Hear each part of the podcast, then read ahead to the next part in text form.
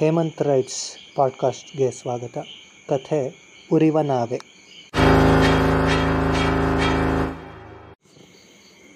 ನೀರವ ನಡು ಸಮುದ್ರದಲ್ಲಿ ದೋಣಿಯೊಂದು ಹೊತ್ತಿ ಉರಿಯುತ್ತಿತ್ತು. ಅದರಲ್ಲೊಬ್ಬ ಹುಡುಗ ಕಿರುಚುತ್ತಿದ್ದ. ಕಾಪಾಡಿ ಕಾಪಾಡಿ. ಅವನ ಬಳಿ ಎರಡು ದಾರಿಗಳಿದ್ದವು. ಒಂದೋ ನೀರಿಗೆ ಹಾರಿ ಅಲೆಗಳ ನಡುವೆ ಅವಸಾನವಾಗುವುದು. ಇಲ್ಲವೋ ಹೊತ್ತಿದ್ದ ನಾವೆಯಲ್ಲಿ ಸುಟ್ಟು ಸಾಯುವುದು. ಆಯ್ಕೆಗಳು. ಸಾವನ್ನು ಆಯ್ದುಕೊಳ್ಳಬೇಕಿತ್ತಷ್ಟೆ. ಆ ಹುಡುಗ ಕಣ್ಮುಚ್ಚಿ ಸಾಗರಕ್ಕೆ ಹಾರಿದ್ದ. ಮುಕ್ತಾಯ. ಆದರೆ ಈ ರೀತಿ ಕಥೆ ಮುಗಿದರೆ ಅದು ಕಥೆಯೂ ಅಲ್ಲ, ನಮ್ಮ ಪುಟ್ಟ ನಾಯಕ ನಾವಿಕನಾಗಿ ಸತ್ತ ಕಾರಣವೂ ನಿಮಗೆ ತಿಳಿಯುವುದಿಲ್ಲ. ಕಥೆ ಆರಂಭವಾಗುವುದೇ ಇಲ್ಲಿಂದ.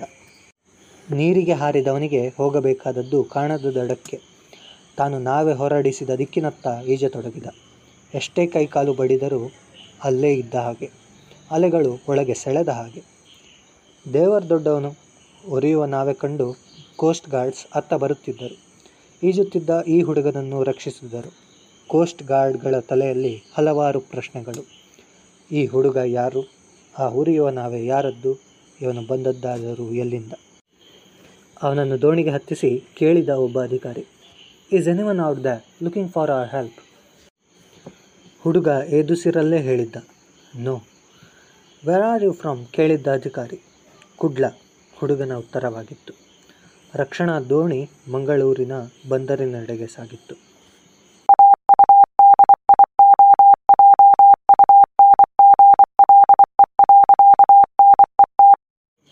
ಪಣಂಬೂರಿನ ಕೋಸ್ಟ್ ಗಾರ್ಡ್ ಸ್ಟೇಷನ್ನಲ್ಲಿ ಕಮಾಂಡೆಂಟ್ ಕಾರ್ತಿಕ್ ಶರ್ಮಾ ಈ ಹುಡುಗನನ್ನು ವಿಚಾರಣೆಗೆ ಕೂರಿಸಿದ್ದ. ಹುಡುಗ ಹೆದರಿ ಕಂಗಾಲಾಗಿದ್ದ. ಸಾಗರ ಸೀಮೋಲ್ಲಂಘನದ ಆಯಸ್ಸು ಬೇರೆ. ನಿನ್ನ ಹೆಸರೇನು ಹುಡುಗ? ಎಲ್ಲಿ ಅವನು ನೀನು? ಕೇಳಿದ್ದ ಕಾರ್ತಿಕ್. ನಾನು ಮಂಗಳೂರಿನವ. ನನ್ನ ಹೆಸರು ರಾಜೇಂದ್ರ. ಸರಿ, ನೀನು ಹಡಗಿನಿಂದ ಬಂದಿದ್ದು ಹೇಗೆ? ಸತ್ಯವನ್ನು ಹೇಳು ಬಿಟ್ಟು ಕಳಿಸ್ತೀನಿ. ನಾನು ದೋಣಿಯಲ್ಲಿ ಹೋದದ್ದು ನಮ್ಮಪ್ಪ ತಂದ ಸರಾಯಿಯನ್ನು ಸಮುದ್ರಕ್ಕೆ ಎಸಲಿಕ್ಕೆ.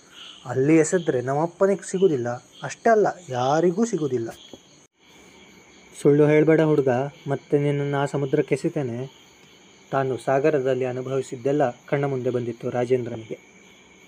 ಸತ್ಯ ಸತ್ಯ ಹೇಳ್ತಾ ಇದ್ದೇನೆ. ನಮ್ಮ ಅಪ್ಪ ದಿನವೂ ಕುಡಿದು ನನ್ನ ಅಮ್ಮನಿಗೆ ಹೊಡೆಯೋದು. ನನ್ನ ಅಮ್ಮನ ಕಣ್ಣೀರು ನೋಡಿ ನನಗೂ ಕೂಗ್ಲಿಕ್ಕೆ ಬರ್ತದೆ. ಹಾಗೆ ಅಪ್ಪ ವಾರಕ್ಕೆ ತಂದಿಟ್ಟ ಮೂರು ಬಾಟ್ಲಿಯನ್ನು ಸಮುದ್ರಕ್ಕೆ, ಅಂದರೆ ಅದರ ಆಳಕ್ಕೆ ಬಿಸಾಕಲಿಕ್ಕೆ ಹೋದದ್ದು. ಅವನ ಕೈಗೆ ಸಾರಾಯ ಸಿಗಲಿಲ್ಲ ಅಂದಾಗ ಅಮ್ಮ ಖುಷಿಯಾಗಿರ್ಬೋದಲ್ವಾ? ಹಾಗೆ. ಕಮಾಂಡೆಂಟ್ ಕಾರ್ತಿಕನಿಗೆ ಸಂಶಯ ಹೆಚ್ಚಾಯಿತು. ಸರಿ, ದೋಣಿ ಸಿಕ್ಕಿದ್ದೆಲ್ಲಿಂದ ಪ್ರಶ್ನೆ ಚಿಕ್ಕದಾಗಿತ್ತು, ಆದರೆ ಸತ್ಯವೆಲ್ಲವನ್ನು ಹೊರಗೆಳೆಯುವ ಸೂತ್ರ ಅದರಲ್ಲಿತ್ತು. ನಮ್ಮ ತಂದೆ ಮೀನುಗಾರ, ನನಗೂ ದೋಣಿ ಓಡಿಸಲಿಕ್ಕೆ ಬರ್ತದೆ. ಡೀಸೆಲ್ ಇತ್ತು, ಅಪ್ಪನಿಂದ ಕೀ ಕದ್ದಿದ್ದೆ. ಅಮ್ಮ ಕೆಲವು ದಿನ ಖುಷಿಯಲ್ಲಿ ಇರಬಹುದು ಅಂತ ಹೊರಟೆ. ದೋಣಿ ಹೊಯ್ದಾಡಿದಾಗ ಬಾಟ್ಲಿ ಬಿದ್ದು ಒಡೆಯಿತು. ಕರ್ಮ ಮಾರ್ರೆ, ಏನಾಯಿತೋ ಗೊತ್ತಿಲ್ಲ. ಬೋಟಿಗೆ ಬೆಂಕಿ ಬಿತ್ತು. ನಾನು ಸೀದಾ ಸಮುದ್ರಕ್ಕೆ ಹಾರಿದೆ. ಅಷ್ಟರಲ್ಲೇ ಕೋಸ್ಟ್ ಗಾರ್ಡ್ ಸಿಬ್ಬಂದಿ ಕೆಲವು ದಾಖಲೆಗಳನ್ನು ಕಲೆ ಹಾಕಿ ಬಂದ. ಸರ್, ನಮಗೆ ಸಿಕ್ಕ ಮಾಹಿತಿ ಪ್ರಕಾರ ಈ ಹುಡುಗ ಒಬ್ಬ ಮೀನುಗಾರನ ಮಗ.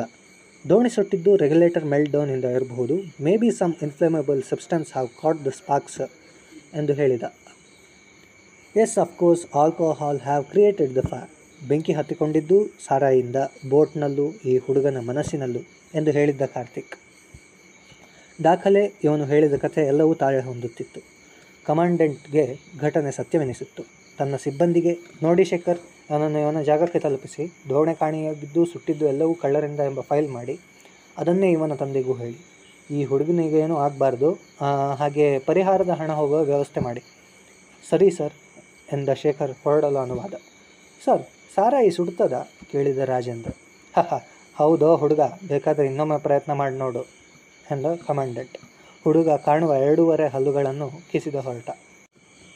ಮರುದಿನ ಕಮಾಂಡೆಂಟ್ ಕಾರ್ತಿಕ್ ಯಾವುದೋ ದಾಖಲೆ ಪರಿಶೀಲನೆಯಲ್ಲಿ ತೊಡಗಿದ್ದಾಗ ಸುದ್ದಿ ಮಾಧ್ಯಮವೊಂದು ಹೀಗೆ ಹೇಳಿತ್ತು.